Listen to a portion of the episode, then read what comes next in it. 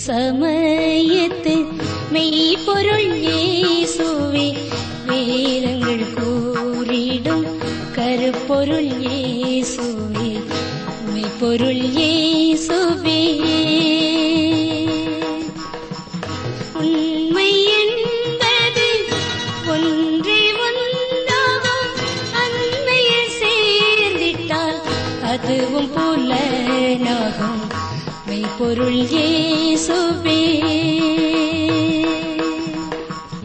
அதிகாலையில் தேவனின் சத்தத்தை கேட்க வாஞ்சையோடு இருக்கும் சகோதர சகோதரிகளை வாழ்த்தி வரவேற்கிறோம்.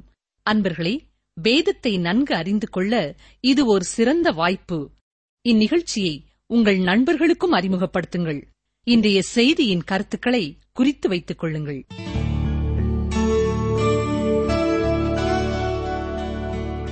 பிரியமான வேதாராய்ச்சி நேர்களே இன்று நாம் ஓசியா இரண்டாம் அதிகாரம் பதினேழாம் வசனம் முதல் சிந்திக்கப் போகிறோம். கடந்த நிகழ்ச்சியிலே இறுதியாக கர்த்தரை விட்டு தூரம் போன கர்த்தருடைய பிள்ளைகளுக்கு எப்படி தேவன் ஆகோர் பள்ளத்தாக்கின் அனுபவத்தை கொடுத்து அவர்களை மீட்டெடுத்து இள வயதிலே எய்த்து தேசத்திலிருந்து வந்த நாட்களிலே பாடினது போல பாடுவார்கள் என்று கூறினார். மட்டுமல்ல அக்காலத்திலே அவர்கள் என் ஆண்டவரே என்று சொல்லாமல் என் கணவனே என்று கர்த்தரை சொல்லும் அளவிற்கு நெருக்கமான உறவுள்ளவர்களாய் மாறுவார்கள். தொடர்ந்து ஓசியா இரண்டாம் அதிகாரம் பதினேழாம் வசனம் முதல் வாசிக்கிறேன். பாகார்களுடைய நாமங்களை அவள் வாயிலிருந்து அற்றுப்போக பண்ணுவேன். இனி அவைகளின் பெயரைச் சொல்லி அவைகளை நினைக்கிற நினைப்பும் இல்லாமற் போகும். அக்காலத்தில் நான் அவர்களுக்காக காட்டு மிருகங்களோடும் ஆகாயத்து பறவைகளோடும் பூமியிலே ஊறும் பிராணிகளோடும் ஒரு உடன்படிக்கை பண்ணி வெள்ளையும் பட்டயத்தையும் யுத்தத்தையும் தேசத்திலே இராதபடிக்கு முறித்து அவர்களை சுகமாய் படுத்துக் கொண்டிருக்க பண்ணுவேன். இன்று உலகத்திலே எப்பக்கத்திலும் எந்த மிருகங்களுக்கும் ஆபத்து இருக்கிறது. அநேக மிருகங்கள் முற்றிலும் அழிக்கப்பட்டும் விட்டன. தேவனே மிருகங்களை படைத்து இந்த உலகத்திலே வைத்திருக்கிறார். இந்த உலகத்திலே அவைகளுக்கும் உரிமை உண்டு. வரும் காலத்திலே மிருகங்களோடும் கூட ஒரு உடன்படிக்கை பண்ண போகிறார். அதுதான் ஆயிரம் வருட அரசாட்சியின் காலம். அக்காலத்திலே சிங்கமும் ஆடும் ஒன்றாக அமைதியாக படுத்திருக்கும். இந்நாட்களிலே அவை ஒன்றாக படுத்திருந்தால் ஆடு சிங்கத்தின் வயிற்றினுள்ளேதான் படுத்திருக்கும். ஆனால் ஆயிர வருட அரசாட்சியிலே அவை இரண்டும் ஒன்று கொண்டு அருகிலே படுத்திருக்கும். இந்த நாட்களிலே சுற்றுச்சூழல் குறித்த விழிப்புணர்வு மனிதனுக்கு ஏற்பட்டிருக்கிறது. இயற்கையையும் மிருகங்களையும் பாதுகாக்க வேண்டும் என்ற எண்ணம் உண்டாயிருக்கிறது. ஆனால் வேத வசனங்களை பார்ப்பீர்கள் என்றால் வேத புத்தகம் முழுவதிலும் மிருகங்களை குறித்தும் கர்த்தர் அக்கறை உள்ளவராய் இருக்கிறார். உதாரணத்திற்கு ஒரு வசனத்தை கூறுகிறேன். நீதிமொழிகளின் புத்தகத்திலே நீதிமான் தன் மிருக ஜீவனை காப்பாற்றுகிறான் என்று சொல்லப்பட்டிருக்கிறது. ஆனால் மனிதன் தொடும் எல்லாவற்றையும் இப்பொழுது பாழ்படுத்துகிறவனாய் இருக்கிறான். மனிதன் உள்ளேயும் பாவியாயிருக்கிறான் வெளியேயும் பாவியாயிருக்கிறான். தான் வசிக்கும் இடத்திலே தன்னை சுற்றி சுத்தமாக இருக்க வேண்டும் என்பதை குறித்து கூட மிக அதிகமாக சிந்திக்க முடியாதவனாய் இருக்கிறான். அழகான இயற்கை சூழலுக்கும் சென்று அவற்றையும் அழுக்காக்குகிறவனாய் இருக்கிறான். ஆனால் தேவன் வரும் நாட்களிலே இந்த உலகத்தை பொறுப்படுத்திக் கொள்ளப் போகிறார். மிருகங்களை அவர் பொறுப்படுத்திக் கொள்ளப் போகிறார். அவருக்கு ஸ்தோத்திரம். ஓசியா இரண்டாம் அதிகாரம் பத்தொன்பது இருபதாம் வசனங்களை பாருங்கள். நித்திய விவாகத்துக்கென்று உன்னை எனக்கு நியமித்துக் கொள்வேன் நீதியும் நியாயமும் கிருபையும் உருக்க இரக்கமுமாய் உன்னை எனக்கு நியமித்துக் கொள்வேன் உண்மையாய் உன்னை எனக்கு நியமித்துக் கொள்வேன் நீ கர்த்தரை அறிந்து கொள்வாய். இங்கே நியமித்துக் கொள்வேன் என்று கூறப்படுவது அருமையான ஒரு சத்தியம். நீங்கள் திருமணமான ஒரு சகோதரராயிருப்பீர்கள் என்றால் உங்கள் மனைவி ஒரு இளம் பெண்ணாக இருந்த காலத்தை எண்ணி பார்க்க முடியும். நீங்கள் திருமணம் செய்து கொள்ளப் போகும் பெண் என்பதை அறிந்த காலத்திலே அவள் மேல் உங்களுக்கு இருந்த அன்பு. அந்நாட்களிலே நீங்கள் இணைந்து திட்டமிட்ட காரியங்கள் எல்லாமே உங்களுக்கு உற்சாகம் தருகிறதா இருக்கும் இல்லையா? ஒருவேளை நீங்கள் வயது சென்ற ஒருவராயிருந்தாலும் கணவனும் மனைவியுமாக இருப்பீர்கள் என்றால் நீங்கள் ஓய்வாக அமர்ந்து பேசிக் கொண்டிருக்கும் காலத்தில் கூட அந்த நாட்களிலே நடைபெற்ற காரியங்களை நினைவு கூறுகிறீர்கள். அந்நாட்களிலே ஒருவருக்கொருவர் சிறந்த காரியங்களை பேசுகிறவர்களாகவும் சிறந்த காரியங்களை செய்கிறவர்களாயும் அர்ப்பணிப்போடு வாழ்க்கையை எதிர்நோக்கும் காலமாய் இருந்தது. அப்படிப்பட்ட ஒரு உறவை இஸ்ரவேல் ஜனங்களோடு கர்த்தர் மீண்டும் புதுப்பிப்பேன் என்று கூறுகிறார். ஏன் அவ்வாறு அவர் செய்யப் போகிறார்? அவருடைய நீதியின் நிமித்தமும் அவருடைய நியாயத்தின் நிமித்தமும் அவருடைய கிருபையின் நிமித்தமும் உருக்கமான இரக்கத்தின் நிமித்தமும் உன்னை எனக்கு நியமித்துக் கொள்வேன் என்கிறார். பிரியமானவர்களே அன்பிலே எப்படி நியாயப்பிரமாணம் இருக்கிறதோ அன்பிலே எப்படி கட்டளை இருக்கிறதோ அதே போல கட்டளைகளிலும் அன்பு இருக்கிறது. அன்பையும் கட்டளையையும் ஒன்றிலிருந்து ஒன்றை பிரிக்க முடியாது. இக்காலத்திலே இஸ்ரேல் ஜனங்கள் பாலஸ்தீன தேசத்திலே ஒன்று கூடி இருப்பது இந்த தீர்க்க தரிசனத்தின் நிறைவேறுதல் அல்ல. கர்த்தர் இஸ்ரவேல் ஜனங்களை தனக்கென்று நியமித்துக் கொள்ளும் பொழுது அது நீதியின் நிமித்தமும் நியாயத்தின் நிமித்தமும் கிருபையின் நிமித்தமும் இரக்கத்தின் நிமித்தமும் அப்படியாகும். இப்பொழுது இஸ்ரேல் தேசம் வேறு எந்த ஒரு தேசத்தையும் போலத்தான் இருக்கிறது. சிலர் நினைக்கிறார்கள் அவர்கள் தேவையில்லாமல் கொடூரமானவர்களாய் இருக்கிறார்கள் என்று நினைக்கிறார்கள். ஆனால் அவர்கள் அங்கே இப்பொழுது இருப்பது உறுதியான படை பாதுகாப்பிலேதான் இருக்கிறார்கள். தீர்க்க தரிசனத்தின் நிறைவேறுதலாக அவர்கள் அங்கே இல்லை. அவர்கள் தங்கள் தேசத்திற்கு திரும்பிச் சென்று விட்டாலும் இன்னமும் கர்த்தரிடத்திலே திரும்பவில்லை. அவர்கள் கர்த்தரிடத்திலே திரும்பும் பொழுது அங்கே ஆசீர்வாதம் வந்து இறங்கும். இப்பொழுது கர்த்தர் சொல்லும் பொழுது உண்மையாய் உன்னை எனக்கு நியமித்துக் கொள்வேன் என்கிறார். கடந்த காலங்களிலே அவர்கள் கர்த்தருக்கு உண்மை உள்ளவர்களாக இல்லை. இன்றைக்கும் பல திருச்சபைகள் எப்படி கர்த்தரை விட்டு தூரமானதாக இருக்கிறதோ அதே போலத்தான் அவர்கள் தூரமானவர்களாய் இருந்தார்கள். ஆனால் நாள் ஒன்று வருகிறது அப்பொழுது அவர்கள் கர்த்தரை அறிந்து கொள்வார்கள். எனவேதான் இருபதாம் வசனத்தின் கடைசியிலே நீ கர்த்தரை அறிந்து கொள்வாய் என்று கர்த்தர் கூறியிருக்கிறார். ஓசியா இரண்டாம் அதிகாரம் இருபத்தி ஓராம் வசனத்தை பாருங்கள். அக்காலத்தில் நான் மறுமொழி கொடுப்பேன் என்று கர்த்தர் சொல்லுகிறார். நான் வானங்களுக்கு மறுமொழி கொடுப்பேன் அவைகள் பூமிக்கு மறுமொழி கொடுக்கும். அக்காலம் என்பது கடைசி காலங்களை குறிக்கிறது. மகா உபத்திரவத்தின் காலம் மற்றும் ஆண்டவராய் இயேசு கிறிஸ்து இந்த உலகத்திலே தனது ராஜ்யத்தை ஸ்தாபிக்கும் காலத்தை அது குறிக்கிறது. அந்நாட்களிலே வானமும் பூமியும் கருத்தொருமித்து இருக்கும். தேவனுடைய சித்தத்தின்படி அது செயல்படும். ஓசியா இரண்டாம் அதிகாரம் இருபத்தி இரண்டாம் வசனம். பூமி தானியத்துக்கும் திராட்ச ரசத்துக்கும் என்னைக்கும் மறுமொழி கொடுக்கும். இவைகள் இஸ்ரேலுக்கும் மறுமொழி கொடுக்கும். இஸ்ரேல் என்றால் தேவன் அவர்களை சிதறடிப்பார் அல்லது அவர்களை விதைத்து போடுவார் என்பது பொருள். ஆனால் நாள் ஒன்று வருகிறது அப்பொழுது கர்த்தர் அவர்கள் எல்லாரையும் ஒன்று திரட்டுவார். ஓசியா இரண்டாம் அதிகாரம் இருபத்தி மூன்றாம் வசனத்தை பாருங்கள். நான் அவளை எனக்கென்று பூமியிலே விதைத்து இரக்கம் பெறாதிருந்தவளுக்கு இறங்குவேன். என் ஜனமல்லாதிருந்தவர்களை நோக்கி நீ என் ஜனமென்று சொல்லுவேன். அவர்கள் என் தேவனே என்பார்கள் என்றார். இந்த கடைசி இரண்டு வசனங்களும் கோமேரின் பிள்ளைகளின் பெயரை குறித்ததா இருக்கிறது. தேவன் அவர்களை மீண்டும் ஒன்று கூட்டுவது மட்டுமல்ல அவர்கள் இனி லோருகாமா என்று அழைக்கப்படுவதில்லை. சோர பிள்ளைகளான யாரும் இரக்கம் காட்டாத பிள்ளைகள் அல்ல. தேவன் அவர்களுக்கு இரக்கம் காட்டுவார். இன்று நம்முடைய காலத்திலே இஸ்ரேல் மக்கள் லோ அம்மியாக இருக்கிறார்கள். அதாவது என் ஜனங்கள் அல்ல என்று கர்த்தர் சொல்கிற மக்களாய் இருக்கிறார்கள். ஆனால் எதிர்காலத்திலே நீங்கள் என் ஜனங்கள் என்று கர்த்தர் கூறப்போகிறார். அவர்களும் அவரை பார்த்து என் தேவனே என்று கூறப்போகிறார்கள். இது ஆயிர வருட அரசாட்சியை குறித்த ஒரு வாக்கு தத்தமாக தீர்க்க தரிசனமாக இருக்கிறது. இப்பொழுது நாம் ஓசியா மூன்றாம் அதிகாரத்திற்குள்ளே கடந்து செல்வோம். கோமேர் உண்மையற்றவள் என்பதை அவள் நிரூபித்து விட்டாலும் மீண்டும் அவளை போய் சேர்த்துக் கொள்ள வேண்டும் என்று ஓசியாவுக்கு கர்த்தர் கட்டளையிடுகிறார். பாருங்கள் ஓசியா மூன்றாம் அதிகாரம் முதலாம் வசனம். பின்பு கர்த்தர் என்னை நோக்கி அந்நிய தேவர்களை மதித்து திராட்சரசமுள்ள பாத்திரங்களை விரும்புகிறவர்களான இஸ்ரவேல் புத்திரர் பேரில் கர்த்தர் வைத்திருந்த அன்புக்கு ஒப்பாக நீ இன்னும் போய் தன் நேசரால் நேசிக்கப்பட்டவளும் விபச்சாரியுமான ஒரு ஸ்திரீயை நேசித்துக்கொள் என்று சொன்னார். கானானில் உள்ள விக்கிரகங்களை கர்த்தரின் இடத்தில் வைத்து இஸ்ரேல் மக்கள் பின்வாங்கி போய்விட்டார்கள். இப்படி கர்த்தருக்கு உண்மையற்ற ஆவிக்குரிய விபச்சாரத்திலே விழுந்து போனவர்களையும் தள்ளிவிடாமல் அன்பினாலே சேர்த்துக் கொள்வேன் என்கிறார். அதற்கு அடையாளமாகத்தான் ஓசியாவே சோரம் போன உன்னுடைய மனைவியை திரும்பவும் நீ நேசிக்க வேண்டும் என்று கூறுகிறார். இஸ்ரவேல் ஜனங்கள் எனக்கு உண்மையற்றவர்களாய் போய்விட்டார்கள். அவர்களை நான் தண்டிக்கப் போகிறேன் என்றாலும் ஒரு நாள் அவர்களை நான் என்னிடமாய் சேர்த்துக் கொள்வேன் என்கிறார். ஓசியா மூன்றாம் அதிகாரம் இரண்டாம் வசனம். அப்பொழுது நான் அவளை எனக்கு பதினைந்து வெள்ளி காசுக்கும் ஒன்றரை கலம் வாட்கோதுமைக்கும் கொண்டு. கோமேர் அந்த தேசத்திலே விபச்சார தொழில் நடத்தும் ஒருவருக்கு தன்னை விற்று போட்டிருக்கிறாள். எனவேதான் ஓசியா போய் பதினைந்து வெள்ளிக்காசும் ஒன்றரை கலம் வாட்கோதுமையும் கொடுத்து அவளை மீட்க வேண்டியதாயிருந்தது. நிகழ்ச்சி கேட்டுக்கொண்டிருக்கிற எனக்கு அருமையான சகோதரனை சகோதரியை நம்மையும் ஆண்டவர் மீட்டெடுத்திருக்கிறார் என்பது உங்களுக்கு தெரியுமா? இன்றைக்கு பல கிறிஸ்தவ சமுதாயங்களிலே பிரதிஷ்டையை குறித்து அர்ப்பணிப்பை குறித்து கர்த்தரிடமாக வாழ்க்கையிலே திரும்புவதை குறித்து பேசப்படுகிறது. ஆனால் நீங்கள் செய்ய வேண்டிய முதல் காரியம் ஆண்டவரே நான் ஒரு பாவி என்பதை நீங்கள் கர்த்தரிடத்திலே சொல்ல வேண்டும்.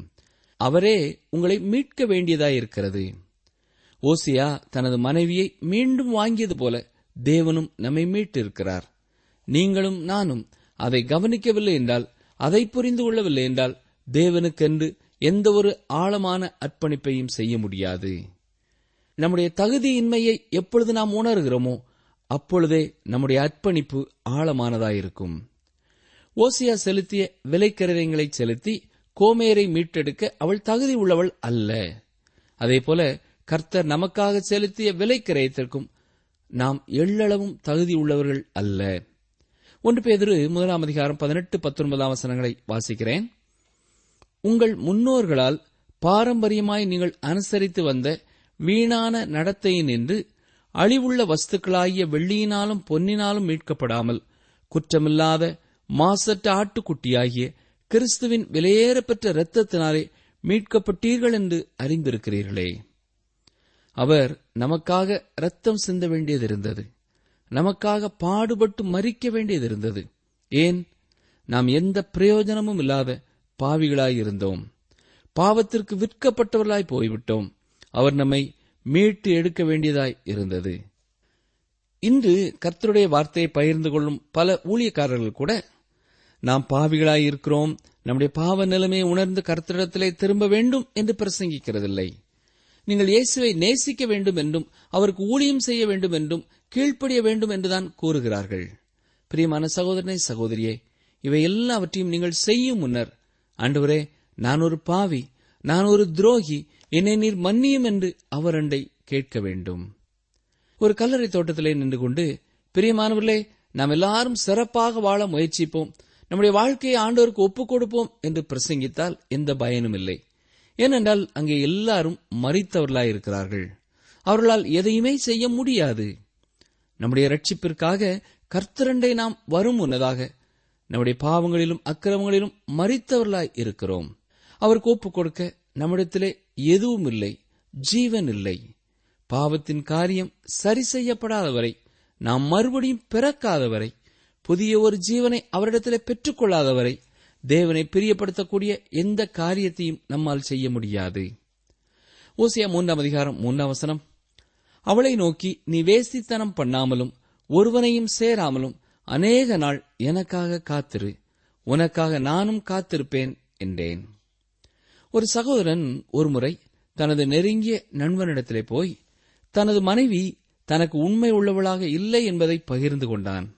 அது மட்டுமல்ல ஒரு குறிப்பிட்ட சூழ்நிலையிலே அவளுக்கு தெரியாமல் அவளுக்கு பின் சென்று அவள் செய்வது உண்மைதான் என்பதை அந்த சிநேகிதன் அறிந்து கொள்ள வேண்டியதாய் இருந்தது.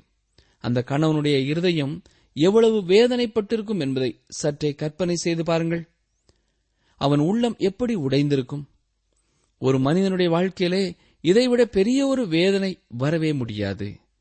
இப்படிப்பட்ட வேதனைகளை எப்படி கையாள வேண்டும் என்று தெரியாததினாலேதான் பலர் தற்கொலை செய்கிறார்கள். அல்லது கணவனையோ மனைவியையோ கொலை செய்து விடுகிறார்கள். அவர்கள் செய்வது நியாயம் என்று நான் கூறவில்லை. ஆனால் அந்த வேதனை அத்தனை பெரிய ஒரு வேதனை என்பதை நாம் மறுக்க முடியாது. அப்படிப்பட்ட வேதனையை அனுபவித்திருக்கிறவர்கள் கர்த்தரின் உள்ளத்திலே ஏற்படும் வேதனையையும் உணர்ந்து கொள்ள முடியும்.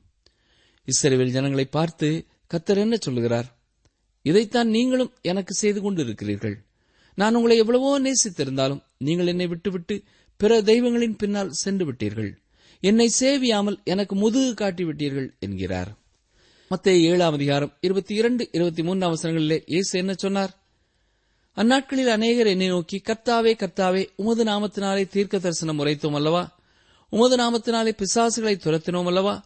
உமது நாமத்தினாலே அநேக அற்புதங்களை செய்தோம் அல்லவா? என்பார்கள். அப்பொழுது நான் ஒரு காலம் உங்களை அறியவில்லை. அக்கிரம செய்கைக்காரரே என்னை விட்டு அகன்று போங்கள் என்று அவர்களுக்கு சொல்லுவேன் என்று கூறினார். பிரியமானவர்களே சற்று கவனியுங்கள். ஒரு திருச்சபையிலே முன்னால் நின்று பிரசங்கிக்கும் ஒருவர் கர்த்தருடைய வார்த்தையை மறுப்பார் என்றால் கிறிஸ்துவின் தெய்வீகத்தை மறுப்பார் என்றால் பாவிகளுக்காக அவர் மறித்ததை மறுப்பார் என்றால் அவர் ஒரு அது ஒரு திருச்சபை அல்ல. அது ஆவிக்குரிய விபச்சாரம். நான் அதை கூறவில்லை. கர்த்தர் இந்த வசனங்களின் மூலமாக இதைத்தான் கூறுகிறார். இப்படிப்பட்ட கடினமான செய்தியைத்தான் ஓசியா மக்களுக்கு கொடுத்தார். இந்த உண்மையை கூறினபடினாலே அவர் உயர்த்தப்படவில்லை. என்றாலும் உறுதியோடு மக்களின் பாவத்தை சுட்டிக்காட்டினார். ஓசியா மூன்றாம் அதிகாரம் நான்காம் ஐந்தாம் வசனங்கள் கர்த்தருடைய வருகையை குறித்தும் நாள் குறிக்கிற மனிதர்களுக்கு சரியான ஒரு விடையை கொடுக்கிறது. இந்த அதிகாரம் ஐந்தே வசனங்களை கொண்ட சிறிய அதிகாரமாயிருந்தாலும் மிகப்பெரிய தீர்க்க தரிசனத்தை உரைக்கிறது. இந்த வேத பகுதி தொடர்பாக நீங்கள் வேதத்திலே வாசிக்க வேண்டிய மற்றும் ஒரு பகுதி அப்போஸ் நாய் பவுல் ரோமாபுரியாருக்கு எழுதிய நிருபம் ஒன்பது முதல் பதினோரு அதிகாரங்களையும் வாசித்து பாருங்கள். ஒன்பதாவது அதிகாரத்திலே கடந்த காலத்திலே இஸ்ரவேல் ஜனங்களுடைய வாழ்க்கையிலே எப்படி செயல்பட்டார் என்பது குறிக்கப்பட்டிருக்கிறது. பத்தாவது அதிகாரத்திலே இப்பொழுது எப்படி செயல்பட்டுக் கொண்டு இருக்கிறார் என்பது குறிக்கப்பட்டிருக்கிறது. பதினோராம் அதிகாரத்திலே எதிர்காலத்திலே அவர் என்ன செய்ய போகிறார் என்பது குறிக்கப்பட்டிருக்கிறது. இப்பொழுது இஸ்ரவேல் ஜனங்களை குறித்து ஓசியா என்ன எழுதுகிறார் பாருங்கள். ஓசியா மூன்றாம் அதிகாரம் நான்காம் வசனம். இஸ்ரவேல் புத்திரர் அநேக நாள் ராஜா இல்லாமலும் அதிபதி இல்லாமலும் பலி இல்லாமலும் சிலை இல்லாமலும் ஏபோத் வஸ்திரம் இல்லாமலும் தேராபீம் இல்லாமலும் இருப்பார்கள். கவனித்தீர்களா? சிறுவேல் புத்திரர் அநேக நாள் ராஜா இல்லாமல் இருப்பார்கள். இது வழக்கத்திற்கு மாறான ஒரு செய்தியாய் இருக்கிறது. ஏனென்றால் இஸ்ரேல் ஜனங்கள் மூன்று முறை தங்கள் தேசத்தை விட்டு வெளியேற்றப்படுவார்கள் என்பது குறிப்பிடப்பட்டிருக்கிறது. மேலும் மூன்று முறையும் அவர்கள் திரும்ப வருவார்கள் என்பதும் குறிக்கப்பட்டிருக்கிறது. மட்டுமல்ல எவ்வளவு காலம் அவர்கள் அந்த தேசத்தை விட்டு வெளியேற்றப்பட்டிருப்பார்கள் என்பதும் அறிவிக்கப்பட்டது. அதன்படியே அவர்கள் மீண்டும் திரும்பி வந்தார்கள். முதல் முறை ஆபராமிடத்திலே கத்தர் சொல்லும் பொழுது நான் உனக்கு இந்த தேசத்தை கொடுப்பேன். ஆனால் உன்னுடைய சந்ததி நானூற்று முப்பது ஆண்டுகள் எகிப்திலே இருப்பார்கள் என்று கூறினார். மீண்டும் அவர்களை திரும்ப கொண்டு வருவேன் என்றார். அதுபோல கொண்டு வந்தார். மிகச் சரியாக அந்த தீர்க்க தரிசனம் நிறைவேறியது. இரண்டாவது முறை எரேமியா மூலமாக கத்தர் வாக்குரைத்தார். உங்கள் பாவத்தினாலே உங்களை பாபிலோனுக்கு அடிமைகளாக ஒப்புக் கொடுப்பேன் என்றார். அங்கே எழுபது ஆண்டு காலம் இருப்பீர்கள் என்றார். அதுவும் அப்படியே நிறைவேறியது. ஆனால் இங்கே ஓசியா சொல்லும் பொழுது அநேக நாட்கள் ராஜா இல்லாமல் இருப்பீர்கள் என்கிறார். இன்றைக்கு பலர் கிறிஸ்து இந்த பூமிக்கு வருவதை குறித்து நாட்களை சொல்கிறார்கள். இரண்டாயிரத்தி பதினோராவது ஆண்டு மே மாதம் இருபத்தி ஓராம் தேதி கர்த்தர் வருவார் என்று கூறுகிறார்கள். ஆனால் பிரியமானவர்களே வேதத்திலே அது எந்த இடத்திலேயும் தெளிவாக குறிப்பிடப்படவில்லை. அவர் வருவார் என்பது உண்மை. ஆனால் எப்பொழுது வருவார் என்பதை தேவன் ஒருவரே அறிந்திருக்கிறார். குறிப்பிட்ட காலகட்டத்தை கூறாமல் ஏன் அநேக நாள் என்று கூறினார்? கிறிஸ்துவுக்கு பின் எழுபதாவது ஆண்டிலே சிறைப்பிடிக்கப்பட்ட இஸ்ரவேலர் மீண்டுமாக தங்கள் தேசத்திற்கு திரும்பி வரும் காலம் வரை யூதரல்லாத மக்கள் மத்தியிலே இருந்தும் தேவன் தமக்காக பிள்ளைகளை தெரிந்து கொள்கிறார். அவர் தமது சபையை கட்டுகிறார். நாம் வாழும் இந்த காலம் கடைசி காலம். எந்த வருடம் எந்த நாள் என்பது நமக்கு தெரியாது. ஆனால் அவருடைய வருகைக்கான ஆயத்தங்கள் உலகத்திலே காணப்படுகின்றன. எந்த நிமிடத்திலே உண்மையான விசுவாசிகளின் கூட்டம் உலகத்தை விட்டு எடுத்துக் கொள்ளப்படுமோ நமக்கு தெரியாது. ஆனால் அவர் வருகிறார். அவர் சீக்கிரமாய் வருகிறார். ஏன் இந்த இடத்திலே ஓசியா மூலம் அவர் திரும்ப வரும் காலம் குறிப்பிடப்படவில்லை என்றால் அவருடைய சபைக்கு பெயர் இல்லை அதற்கு கால கட்டமும் இல்லை. தேவனுடைய சபையின் அங்கங்களாக இருக்கிறவர்களுக்கு எந்த பெயரும் இல்லை. சபைக்கு வேத புத்தகத்திலே எந்த பெயரும் கொடுக்கப்படவில்லை. கிரேக்க மொழியிலே எக்லீஷியா என்ற வார்த்தையின் பொருள் தனித்து அழைக்கப்பட்ட ஒரு கூட்டம். அவரது மனவாட்டியாக இருக்கக்கூடிய ஒரு கூட்டத்தை அவர் தெரிந்து கொள்கிறார். அவ்வளவுதான். சபைக்கு ஒரு பெயர் கொடுக்க வேண்டுமென்றால் முத்து என்று சொல்லலாம். ஏனென்றால் மத்திய பதிமூன்றாம் அதிகாரம் நாற்பத்தி ஐந்து நாற்பத்தி ஆறாம் வசனங்களிலே இயேசு கூறிய ஊமையின்படி மிக அதிக விலை கரையம் கொடுத்து வாங்கப்பட்ட முத்து அதாவது அவருடைய ஜீவனை கொடுத்து அவர் வாங்கிய சொத்து அந்த முத்து தான் திருச்சபை. அதற்கு பெயர் எதுவும் இல்லை காலகட்டமும் இல்லை. பெந்தே கோஸ்தை நாளிலே பரிசுத்தாவியானவர் அங்கே வந்து இறங்குவதற்கு ஒரு மணி நேரத்திற்கு முன்பு சீமோன் பேதரிடத்திலே போய் சில நிமிடங்களுக்கு பிறகு இங்கே என்ன நடக்கப் போகிறது தெரியுமா? என்று கேட்டால் இல்லை எனக்கு தெரியாது என்றுதான் கூறியிருப்பார்.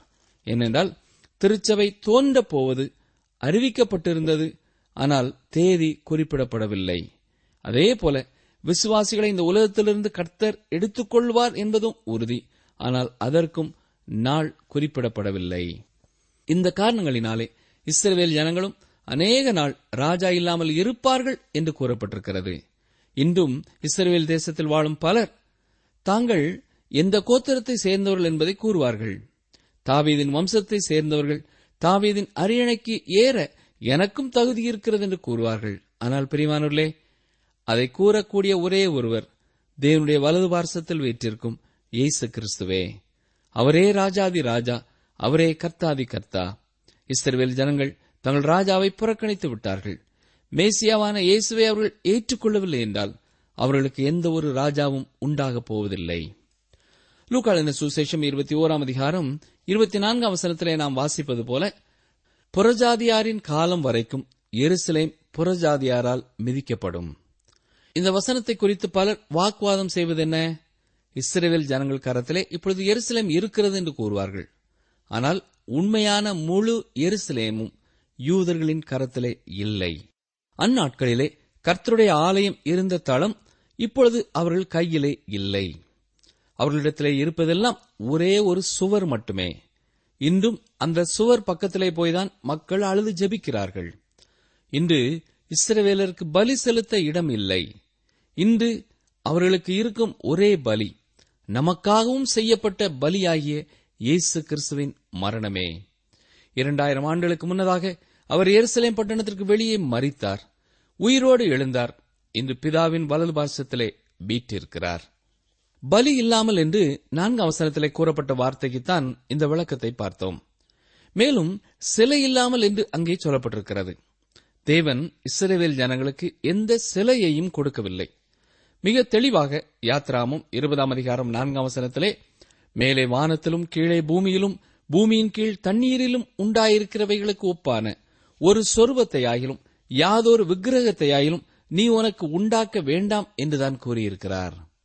ஆனால் தேவன் அவர்களுக்கு பல பொருட்களை கொடுத்திருந்தார். ஏபோத் என்பது பிரதான ஆசாரியன் அணியும் உடையாயிருந்தது. மேலும் தேராபீம் என்பது ராசியான பொருட்கள் என்று கூறுவார்கள் அல்லவா? அப்படி அவர்கள் தூக்கிக் கொண்டு சென்ற சிறிய ஒரு பொருள். அதை பின்னான காலங்களிலே அவர்கள் தொழுது கொள்ள தொடங்கிவிட்டார்கள். அதுதான் பிரச்சனை. நிகழ்ச்சியை கேட்டுக்கொண்டிருக்கிற எனக்கு அருமையான சகோதரனை சகோதரியே இங்கே தேவன் மிக தெளிவாக அவர்களுக்கு சிலை இல்லை ஏபோத் வஸ்திரம் இல்லை தேராபீம் இல்லை என்று கூறியிருக்கிறார். ஆம் அது மிகவும் உண்மை. இஸ்ரேவில் ஜனங்கள் பூரணமாய் சிலை வழிபாட்டிலிருந்து உருவ வழிபாட்டிலிருந்து இப்பொழுது வெளியே வந்துவிட்டார்கள். அவர்கள் தேவனிடத்திலே திரும்பாதவர்களாய் இருந்தாலும் விக்கிரக வணக்கத்திலிருந்து பூரணமாய் திரும்பிவிட்டார்கள். நிகழ்ச்சி கேட்டுக்கொண்டிருக்கிற என கருமையான சகோதரனை சகோதரியே நீங்களும் தீமையான எந்த காரியத்தையும் செய்யாமல் நன்மையான காரியங்களையே செய்து கொண்டிருக்கலாம். என்னை படைத்த தேவனுடைய இடத்திலே எந்த உருவத்தையும் நான் வழிபடவில்லை என்று சொல்லலாம். ஆனாலும் நீங்கள் பூரணமாய் தேவனிடத்தில் திரும்பாத வரை அவரை அறிந்து கொள்ள முடியாது. அவரது இரக்கத்தை பெற்றுக்கொள்ள முடியாது. ஆனால் அதற்கான மார்க்கத்தை அவர் ஏற்படுத்திவிட்டார். நம்முடைய பாவங்களுக்கான தண்டனையை அவர் சிலுவிலே சுமந்து தீர்த்தபடியினாலே இந்த உலகத்திலே பிறந்த எந்த மனிதனும் தான் ஒரு பாவி என்பதை உணர்ந்து அவரண்டை திரும்பும் பொழுது அவரே அவனுக்கு வாழ்வளிக்கிறார் சமாதானம் தருகிறார் சந்தோஷம் கொடுக்கிறார். நானோ அவைகளுக்கு ஜீவன் உண்டாயிருக்கவும் அது பரிபூர்ணப்படவும் வந்தேன் என்று சொன்னவர் பரிபூர்ண வாழ்க்கையை கொடுக்க வல்லமை உள்ளவராயிருக்கிறார் அப்படிப்பட்ட ஒரு திருப்தியான வாழ்க்கை உங்களுக்கும் தேவை என்றால் ஆண்டவராய் இயேசு கிறிஸ்துவண்டை வாருங்கள். ஆண்டவரே நான் ஒரு பாவி. நீர் என் பாவத்திற்கான தண்டனையை ஏற்றுக்கொண்டதை நான் விசுவாசிக்கிறேன். என்னை மன்னியும். என்னுடைய வாழ்க்கையை எடுத்து உம்முடைய நாம மகிமைக்காக பயன்படுத்தும் என்று அர்ப்பணிப்போமா? ஜெபம் செய்வோம். எங்களை நேசிக்கிறீர்கள் அன்பின் ஆண்டவரே. ஓசியா மூலமாக இஸ்ரேவேல் ஜனங்களுக்கு நீர் கொடுத்த தீர்க்க தரிசன வார்த்தைகளுக்காக நாங்கள் உமக்கு நன்றி செலுத்துகிறோம் ஐயா. இன்றும் இஸ்ரேவேல் ஜனங்கள் விக்கிரக வணக்கத்திலிருந்து திரும்பி இருப்பதற்காக உமக்கு ஸ்தோத்திரம் செலுத்துகிறோம். அவர்கள் பூரணமாய் உம்மண்டை திரும்ப கத்தாவே சீக்கிரம் நீர் கட்டளையிட வேண்டும் என்று கெஞ்சுகிறோம். இன்றும் உம்மிடமாய் திரும்புகிற இந்த நிகழ்ச்சியை கேட்டுக்கொண்டிருக்கிற ஒவ்வொருவருக்கும் பாவ மன்னிப்பின் நிச்சயத்தையும் நித்திய வாழ்க்கையின் நிச்சயத்தையும் உம்முடைய பிள்ளைகள் என்ற மன உறுதியையும் கொடுத்து இந்த உலகத்திலே நீர் அவர்களுக்காக வைத்திருக்கிற நோக்கத்தை அவர்களிலேயும் அவர்கள் குடும்பங்களிலேயும் நிறைவேற்ற ஒப்புக் கொடுக்கிறோம். இந்த நிகழ்ச்சிகள் மூலமாய் உம்மை தங்கள் சொந்த ரட்சகராக ஏற்றுக்கொண்ட ஒவ்வொரு சகோதரனுக்காக சகோதரிக்காக தாழ்மையோடும் முழு இதயத்தோடும் உமக்கு நன்றி செலுத்துகிறோம். மீட்பர் இயேசு கிறிஸ்துவின் நாமத்தினாலே மனத்தாழ்மையோடு வேண்டிக் கொள்கிறோம் பிதாவே. ஆமேன்.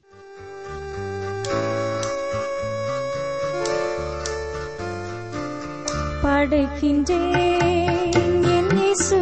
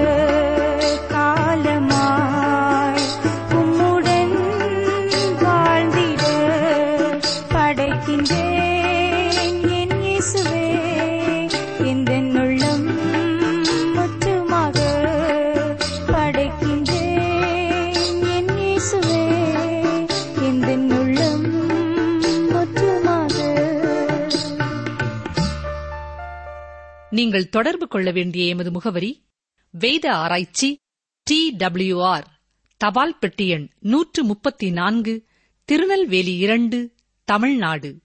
எங்கள் தொலைபேசி எண் தொன்னூற்று நான்கு நாற்பத்தி இரண்டு இருபத்தி ஐந்து இருபத்தி ஆறு இருபத்தி ஏழு மற்றும் ஒரு தொலைபேசி எண் ஒன்பது ஐந்து எட்டு ஐந்து நான்கு ஆறு பூஜ்ஜியம் நான்கு ஆறு பூஜ்ஜியம். எங்கள் இமெயில் முகவரி Tamil TDP at radio eight eight two dot com நீங்கள் தேவனுடைய சித்தத்தின்படி செய்து வாக்குத்தத்தம் பண்ணப்பட்டதை பெரும்படிக்கு பொறுமை உங்களுக்கு வேண்டியதாயிருக்கிறது. எபிரேயர் பத்து முப்பத்தி ஆறு. நீங்கள் தேவனுடைய சித்தத்தின்படி செய்து வாக்குத்தத்தம் பண்ணப்பட்டதை பெரும்படிக்கு பொறுமை உங்களுக்கு வேண்டியதாயிருக்கிறது. எபிரேயர் பத்து முப்பத்தி ஆறு